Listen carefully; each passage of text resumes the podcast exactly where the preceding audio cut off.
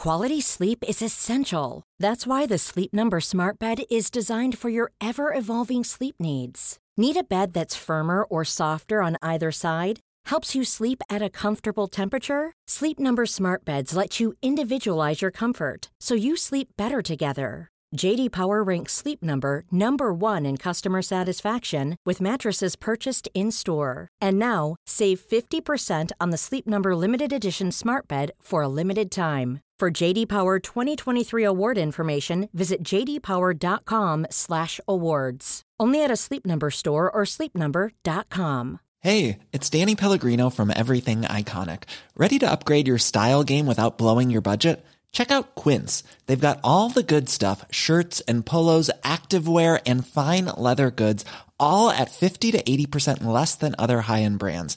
And the best part? They're all about safe, ethical and responsible manufacturing. Get that luxury vibe without the luxury price tag. Hit up quince.com slash upgrade for free shipping and 365 day returns on your next order. That's quince.com slash upgrade. We've got a special code for podcast listeners that gets you a 20% discount subscription to New Scientist. The code is POD20. Go to newscientist.com slash pod20 to subscribe and you'll get all the contents of the magazine plus audio versions of the stories that you can listen to in our app. That's newscientist.com slash pod20 to get your 20% discount. Hello, everyone. Welcome to New Scientist Weekly. It's your essential weekly fix of science. I'm your host, Rowan Hooper. And I'm your other host, Penny Sarchet. Welcome to the show. This week, we're also joined by New Scientist reporters Leah Crane from Chicago and Alice Klein from Australia. Coming up on the show this week, we're hearing from Professor David Beerling of the University of Sheffield on a really promising method of improving our soils and also getting carbon dioxide out of the atmosphere.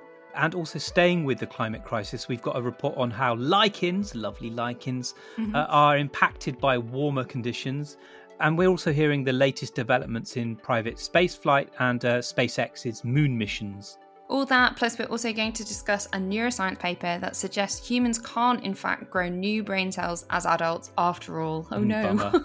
Yeah. But we start with just a truly remarkable good news story from Australia about a cancer treatment program called Zero, which is designed to get the number of children who die of cancer down to zero. The program involves tailoring treatments to each individual child based on their specific cancer, and it's already saved the lives of over 150 children in Australia who had the most aggressive cancers and who otherwise would have died. Yeah, it really is a, a really moving story. This um, we've got some audio in the piece from the parents of a little boy whose life was saved by the treatment. Yeah, so Rowan, you spoke to our Australian reporter Alice Klein about it. Hi, Alice. Great to have you back on the show. Now, this program is using personalised medicine to treat children with cancer, and that's something that's been talked about for quite a long time. But only in the last few years it's kind of moved out of the lab and into the clinic, hasn't it? So, can you give us a recap first on what personalized medicine is? Yeah, well, we're increasingly starting to understand that in both children and adults with cancer, every single person's cancer is different to the next. So, it doesn't really make sense to just give the same standardized treatments like we've been doing for a while now. So, the idea of this zero personalized medicine program is to study each individual child's cancer try to work out what's driving it, and then to tailor therapies accordingly. Yeah, so it's like a Darwinian uh, medicine approach to treatment, isn't it? Um, so, how do you work out, though, what is driving each child's cancer? Well, the first step is that they take a sample of the child's tumour and they genetically sequence it to see if they can find any mutations in that tumour that might be the root cause. Uh, so, one of the things behind the the rise, the recent rise in personalized medicine is that the speed and ease now that we have of being able to do genetic sequencing, right? And then once you find all those mutations, you can then find treatments to specifically target those, can't you? Yeah. So, for example, I interviewed the parents of a boy called Jack Burai uh, from Sydney who was diagnosed with a brain tumor in 2017 when he was nine years old. And it was actually so aggressive that it ended up coating his whole brain and spine. And oh. he couldn't walk, uh, he couldn't eat, um, he was in a wheelchair. Uh, he couldn't see out of his right eye. He, he, could barely see out of his left eye, and he was just in, in terrible pain. Oh my god! What? So Yeah. he wasn't. He was obviously not given very long at that stage. No, no, it was a it was an end of life situation. Oh. Um, but then he got involved in this zero program, and when the scientists sequenced his tumor, they discovered that it had this mutation called V600E in a gene called BRAF, and they thought that mutation was driving it. Fortunately, they also knew from other research that cancers with this mutation often respond to two drugs that are normally used to treat melanoma in adults. Okay, so then they were just able to give Jack those drugs. Yeah, and his response was amazing. So within a week, he was walking again, and within a month, he was playing tennis with his mum, Wow. which his parents just couldn't believe. And scans that they were doing were showing that the tumor was rapidly shrinking, and then it just completely disappeared. And now he's 14, he's still cancer free, he's running marathons, he's riding his bike every day, he got his boat license just this weekend, and Mhm. all these things that he wouldn't have been able to do without this zero program because his doctors say he, he just wouldn't have survived without it. And here's a clip from Jack's parents. It's just truly miraculous Mhm, because he was slipping away in front of our eyes. Yeah. And we just felt so helpless. Mm-hmm. You know, he had a, a pump installed, he Mhm. was having blood platelet transfusions. Yeah. He was a very sickly child because Mm. from the day Jack was born, he was very lively, strong, and energetic. So Yeah. we, we just couldn't believe that was our child. Yeah, And as soon as we found out, well, not we, but Mm. um, God bless them, the Children's Cancer Research, Mhm. we were so lucky that we, Yeah. well, Jack happened to be chosen for that. We would not be here telling the story, absolutely no way. And Mhm, but he just went from someone we didn't know to back to his normal self. It- Yeah. it- the transformation was incredible. Wow, that's uh, the whole story so moving. Uh, that's really incredible.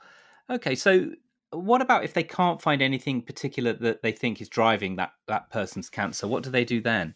Well, another thing that the Zero program does is they try this kind of scattergun approach where they take tumor cells from the child and they grow them in the lab and then they test them against 100 different cancer drugs to see if any happen to be active in these cells. And drugs that appear most active against the tumor cells are then tested in mice that have been injected with the child's tumor cells. So they call these mouse avatars. And that's to test their yeah, to test their safety and efficacy before they're given to the child. Right. And so, how many Australian children with cancer have been through the program so far? About 700 so far since the program Wow. began in 2015. And at the moment, it's only open to children with these really nasty cancers, like the one that Jack had. Most would have been expected to die by now with standard care. But so far, the program has saved over 150 of these kids, meaning their cancers have completely or partially disappeared or stabilized. And many of them have been cancer free for four or five years now. And the zero scientists, I mean, they thought that just saving one kid with this program would be a win. And Yeah. they've saved over 150. So they're That's just um, they're over the moon. Yeah. And actually, because it's been so successful, more than anyone dreamed of, the Australian government's recently committed $55 million to making this personalised medicine program available to every single Australian child with cancer from next year, not just the ones with the bad cancers. and what about other countries? They must be looking at this thinking, we want some of that as well. Yeah, so there are other countries experimenting with this sort of thing, but no countries have got this really comprehensive program that's available nationwide. But I think it's probably a matter of time before other Yeah. countries follow suit. So, the goal of getting to zero children dying of cancer, is that something, you know, achievable? Well, the zero scientists that I spoke to think it actually is a realistic goal because if you think about it, already since the 1950s, we've managed to increase the survival rate for kids with cancer from zero, like it used to be a death sentence, Mm. to over 80% now. So it doesn't actually seem that crazy to get to that last 20%. And there are new treatments coming out, like immunotherapies and things that will help. And then with this personalized approach, where you're making sure that you get the right treatment for the right child at the right time, hopefully we'll get to a point where no child needs to be lost to cancer. One thing that also occurs to me is personalized medicine isn't something that's just limited to children. I mean, we could and we should eventually be using this for everyone, right? If it's a, or is it just a, a matter of, of finding the money to do it? Well, yeah, I think it's the money, but you know, the cost of tumor sequencing and, and things will come down. So I suspect personalized medicine is going to be a much bigger thing in the future, and maybe these children are just sort of the the way forward. Well, that is really just a, an amazing, incredibly moving story. I really recommend reading Alice's written piece as well. Uh, we'll link to that in our show notes. Now, we haven't had a life form of the week for a little while. Let's have one, shall we? Yeah, uh, what better organism to choose than lichen, eh? no better organism to choose. um, there's so many things to love about lichen, There there? are. You know, sign of a healthy woodland, provide food and shelter for little animals. Um, they also suck out carbon dioxide out of the air, which is important. and they're a lovely partnership, a symbiotic partnership between a fungus and either a cyanobacteria or algae. Yeah, so they're one of these great examples of cooperation, aren't they? And uh, it's those cyanobacteria or algae that enable lichen to create their own food from sunlight. But now, a study of a particular genus of lichen forming algae has suggested that these evolve incredibly slowly. How slowly are we talking?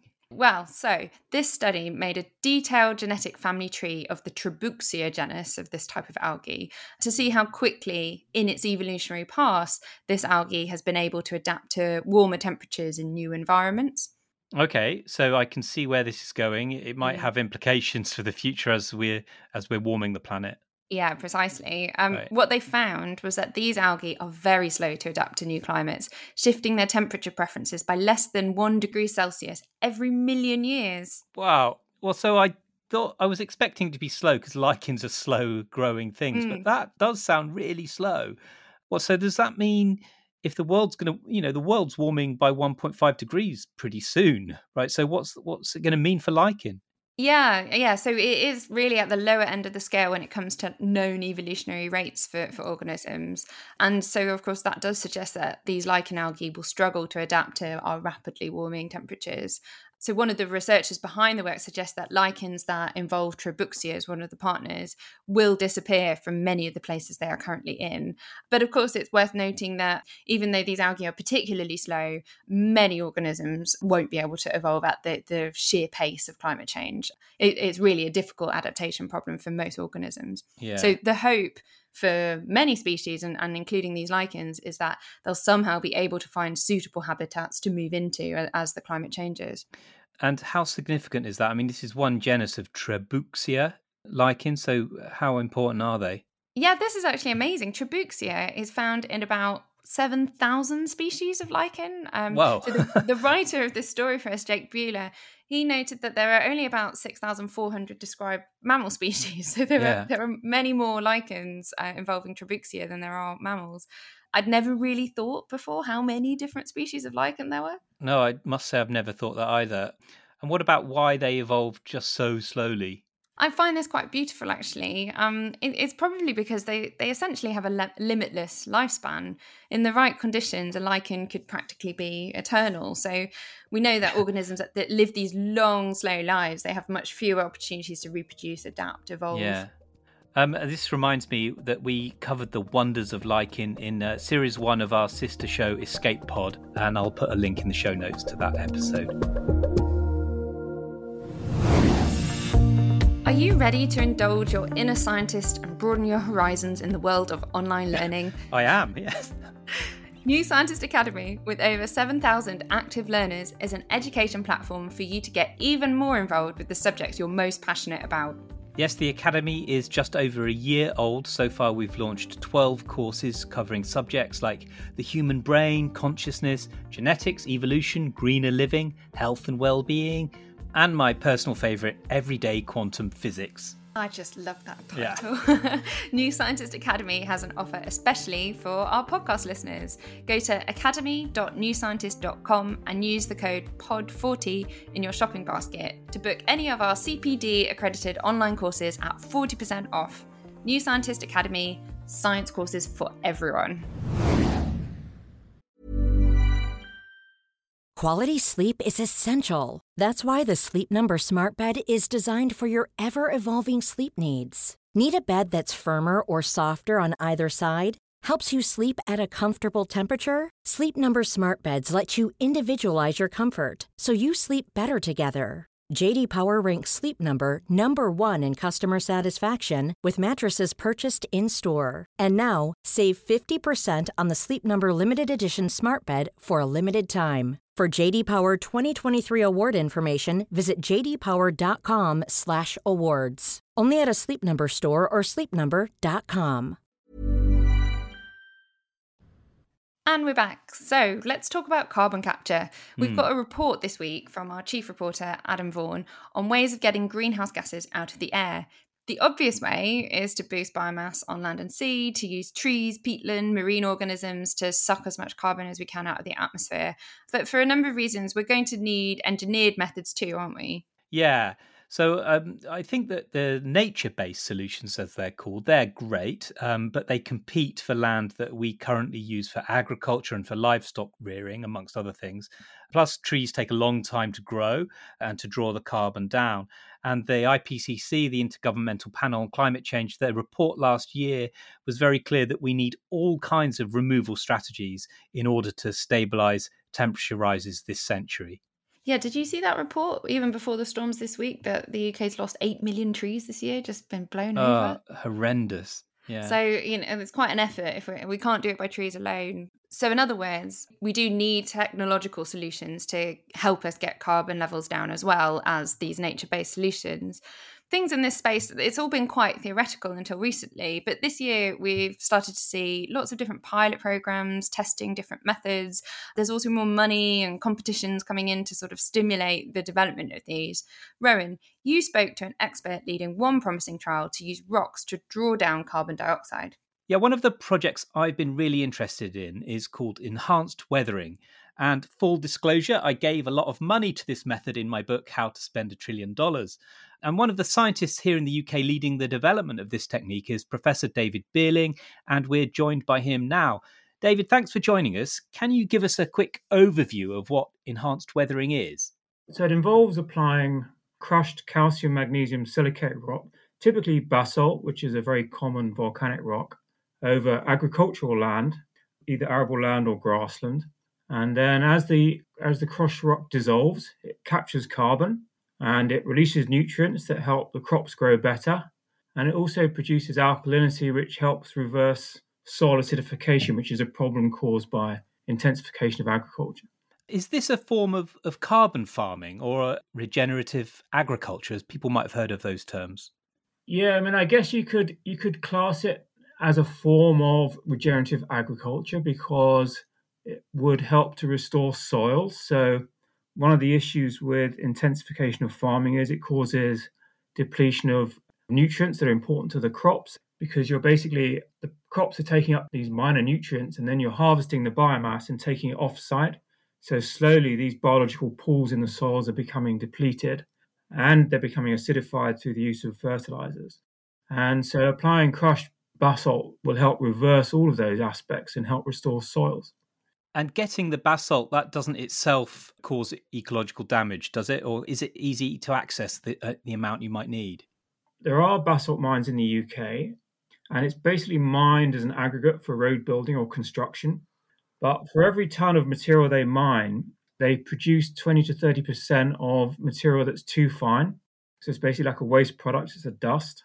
Sometimes that goes into asphalt, but with the kind of rise to prominence of enhanced weathering, these companies, mining companies, are beginning to realize they've got a valuable product for carbon capture and helping UK food and soil security.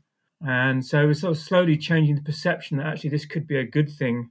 Um, this is a waste product, which could be a good thing to recycle. Why do we need direct air capture and these other methods like enhanced weathering, other methods of getting rid of greenhouse gases? And why can't we just rely on nature based solutions like growing trees, which are already proven methods of, of getting carbon out? No one carbon dioxide removal technology will help us get to net zero. Even if we manage to dial down our emissions by transitioning away from fossil fuels, we're still going to be left with a need to take carbon dioxide out of the atmosphere, compensate for those hard to decarbonize industries, so particularly you know, aviation, shipping, and agriculture. In order to, to get the UK to net zero, you know, there's going to be no one carbon dioxide removal technology that will do the whole job. We're going to need to spread it across different technologies. One of the things that got me really excited about enhanced weathering was your Nature paper from a couple of years ago, showing that it could potentially draw down two gigatons of carbon a year, so up to two billion tons per year. Um, and that's in the context of humans emitting about 37 billion tons per year. So it, it could be a significant chunk fixed down if, if this was rolled out on a really big scale. Are you still confident about those figures a couple of years on, or what the, what are the biggest barriers holding us back? Yeah, so I think you know the most important thing to realize is that you know if you're adding 30, uh, we're currently adding about 38 billion tons of CO2 to the atmosphere. If you don't dial down those emissions, there's no carbon dioxide removal strategy that's ever going to help. So we have to, the world has to transition to clean energy to dial down our emissions. But at the same time, we need to kind of kickstart our research and innovation and demonstration and development of carbon dioxide removal technologies. And uh, the Nature paper did was a kind of initial assessment to look at the potential of enhanced weathering as it would be deployed around 10 major countries. Our suspicion is that actually we could probably do better than 2 billion tons a year. Hmm. One of the tools that we've developed, modeling tools that we've developed since then, is a is like a dynamic weathering model that allows us to calculate carbon dioxide drawdown from one year to the next over sort of multiple decade time horizons. And we show that if you if you do that, then actually you can draw down quite a bit more CO2 because you've got a kind of legacy effect of the uh, rock dust from one year to the next that gives you an amplification of your drawdown. Okay, and um, you've won some funding from the UK government. Can you tell me what what the trial is going to be doing that this money is going towards? So the UKRI award is to set up some field trials in arable croplands, and then also looking at how enhanced weathering might work with grasslands. And then alongside these field trials, we also have very important sort of social engagement research packages. So trying to understand, you know, how the local communities feel about this sort of technology and if it was to be rolled out. And also got very strong stakeholder engagement, trying to understand how the farming community might feel about this, if it was deployable, also how the mining industry might view upscaling. You could have the best strategy in the world, but you know, if it was, for example, direct air capture, and you had to have two or three thousand factories taking CO2 out of the atmosphere around the coast and then pumping it below the seafloor, then you know there are issues about you know siting the factories and, and all the rest of it that might not make it attractive. Can we can we take some hope now that we're seeing a bit of funding that finally for all these ideas that were only ideas until recently? And can you just leave us with a bit of hope for this? We've actually been investigating enhanced weathering for over five years now as part of our Leverhulme Centre. What we're finding is very promising responses in terms of yields and soil health, also very promising signs of carbon capture as well. So I think for this particular technology, the outlook is, is very bright. That was Rowan talking with David Beerling of the University of Sheffield. And do check out Adam's roundup of all the carbon removal methods in this week's magazine. We'll post a link to that in the show notes. David touched on it there, but we also talk in the piece about how agricultural land should be turned over to tree planting and other carbon sequestration methods. And how this will be enabled by a shift to more plant based diets. And the other point that I took away from that really is that, and David said this, you really need to cut emissions, or else any amount of carbon capture is basically going to be hopeless. Okay, now let's talk space news of the week with our Chicago based space reporter, Leah Crane.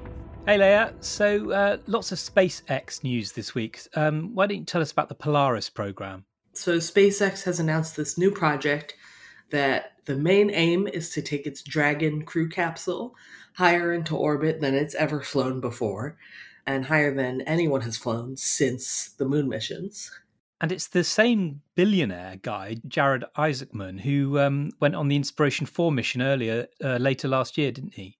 Yeah, so he's sponsoring this mission. Him and SpaceX have some deal that they're paying for it together. Um, but he'll be going on the first flight, which is called Polaris Dawn. Um, and that's scheduled for sometime in Q4, the end of 2022. And there are there are three missions that Isaacman's sponsoring. Is that right? Yeah, so this Polaris program, of which the first flight is Polaris Dawn, has three missions in it. And the first one is that Dragon capsule going up to the highest orbit it's gone to. And the last one is planned for the first launch of SpaceX's Starship rocket, which is the big shiny one that's planned to take astronauts to the moon and Mars in Yeah. the future. We don't really know what the second one is yet, but but we know the first and the last. I've been watching this being constructed on the launch pad, and it's just staggering, isn't it? I mean, it's the it's the biggest rocket ever made, isn't it? It's bigger than the Saturn Fives made for the Apollo moon program. Yeah, it's huge. It is shiny. Yeah. it's really a very impressive spacecraft. So yeah, we'll probably have some delays, but Elon Musk is still saying we'll get this lunar mission, a loop around the moon in Starship by 2023. Is that right, Leah? Yeah, I mean, we'll see. Elon Musk has a history of being optimistic in Yeah. terms of the timescales on which things are going to happen. So, while I do believe that that flight will happen, I don't know about 2023. But either way, before then, this Polaris Dawn mission seems very likely to actually happen towards the end of this year, no earlier than than November. And that mission is going to be cool in particular because it's going to have the first spacewalk ever performed by a commercial astronaut. Yeah, I mean that that's amazing, but isn't it isn't it like really risky? Because I've seen movies and stuff where astronauts do a lot of training to do, you know, underwater, like intense training for spacewalks, and there's the the psychological impact of being out in space. Yeah, I mean, there's going to be a lot of training that has to happen. Um, I know that there was uh, a press call, and Jared Isaacman said they're going to go to the mountains and train at high altitudes uh, and all kinds of stuff. The thing that's really wild to me is that the Dragon spacecraft doesn't have an airlock. So when they do that spacewalk, basically they're going to have to just open the door and walk out. So everyone on the capsule is also going to have to be wearing their spacesuits because Wow. they're also going to be exposed to the vacuum. Which God, they better be strapped nuts. in. Yeah, one would hope that everything will be strapped down. Yeah. And is there any science on all of this, or is it, you know, a tourist trip? I think it's a little bit of both. It's definitely partly a tourist trip. Jared Isaacman is going because he's super rich and he's paid for it. Hmm. Um, however, it'll also be the first one to test SpaceX's Starlink communication satellites yeah. um, in communications from space. Those are already being used by some people for internet on Earth, but they have not been tested in space yet. right. And also, there's some medical research happening to, to figure out how space affects astronauts. And the big thing is that SpaceX's new spacesuits are going to get tested for the first time on actual people during that spacewalk. Well, so, you know, it's all lining up eventually to get us to Mars, but or to the moon and then Mars. Yeah, I think that's sort of the path is SpaceX goes to the moon, SpaceX goes to the to Mars, SpaceX maybe goes further, and the spacesuit testing and that Starship flight, if and when it eventually happens, are pretty big steps that need to happen before any of that more ambitious stuff goes through. Now, if I asked you whether the adult human brain could grow new neurons, what would you say? Hmm. I'd say it's much less flexible than a young brain, but I think, you know, there is evidence, isn't there, that new growth is possible even in an adult brain. We've reported on this, I think. So I'd say, yes, we can grow new cells to some extent. Mm, and we've certainly reported on stuff like that in the past. And Hmm. I have to say, these stories are always very popular. People like to think that we can keep growing our brains. Yeah. But that idea is now being questioned. Ah, no. I was, you know, that I, I'm hopeful that we need to be able to, I'd need to be able to grow some new brain cells. You might just have to take better care of the the ones that you have. yeah. Um, as we've said, there, there have been studies suggesting that adult humans can, to some extent, grow new brain cells, uh, that's new neurons. And we've seen this happening in adult mice and macaques. But now a new study puts doubt on whether this also happens in humans too. So our reporter Jason Arunn Murugesu um, has this story. Uh, we'll link to it in our show notes. But basically, what's happened is the researchers um, behind this work they examined the brains of six people who had donated their brain to science after death, and between them, they had an average age of 53. All right, so quite young. So quite young, but still very much adults, very Yeah. really past that sort of child, teenage years of brain development. And what they did is they focused on the hippocampus. So that's that seahorse shaped little bit of the brain where memories are formed and stored. And it's really important to us because memory is so important. And, and this is what gets sort of um, eroded away and, and degenerates in things like Alzheimer's disease and other conditions leading to memory problems. So basically, the researchers look for clues to the age of the neurons in the hippocampi of, of these people who donated their brains. Uh, so, for example, one of the things they looked for was um, what RNAs were being expressed in, in the cells, and that can give you a clue of which genes are active, and, and the, that profile in itself can give you an idea of how young or old each of those cells are. And so, using methods like this, they couldn't see any evidence for new neuron growth in these human brains. So it doesn't look like there's much or any neurogenesis going on in adult humans. It's a, yeah, it's a deeply bitter blow. It is, but here's an interesting perspective on it. One of the researchers Jason spoke to said it's actually more impressive that humans lack neurogenesis. He told him that he's over 88 years old and he has billions of neurons that have lasted a lifetime. And the researcher said that to him, that's more impressive than the idea that mice can make new neurons. Everything that he's learned is still there in his brain, and fish just don't have that. Great. Fit. We're better than fish, says, says scientist. Well, I guess so. It's not the final word, is it? By any means, we've only looked at six brains, so there's there's always going to be more to find out. Yeah, exactly. It's only six. They only use certain methods. They only looked in a particular part of the brain. And there's still so much that we don't fully know about the plasticity of the brain and its potential to regenerate. So we can hold out some hope. That's all for this week. Thanks for listening. Uh, if you enjoyed our show, please tell all your friends about it and do subscribe. Yes, and remember that 20% subscription discount you can get at newscientist.com slash pod20.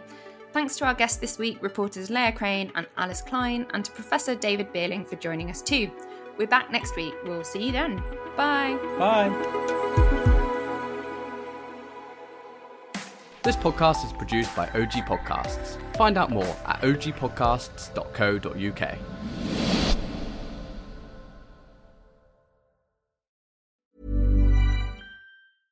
The secret to summer ready skin is here. Osea's number one best selling Undaria algae body oil, clinically proven to instantly improve skin elasticity and transform dry skin to silky, soft, and unbelievably glowing. Its signature scent of freshly squeezed grapefruit, cypress, and mango mandarin transports you to sun kissed summer days. Get healthy, glowing skin for summer with clean vegan skincare from Osea. Get 10% off your first order site wide with code GLOW at OseaMalibu.com.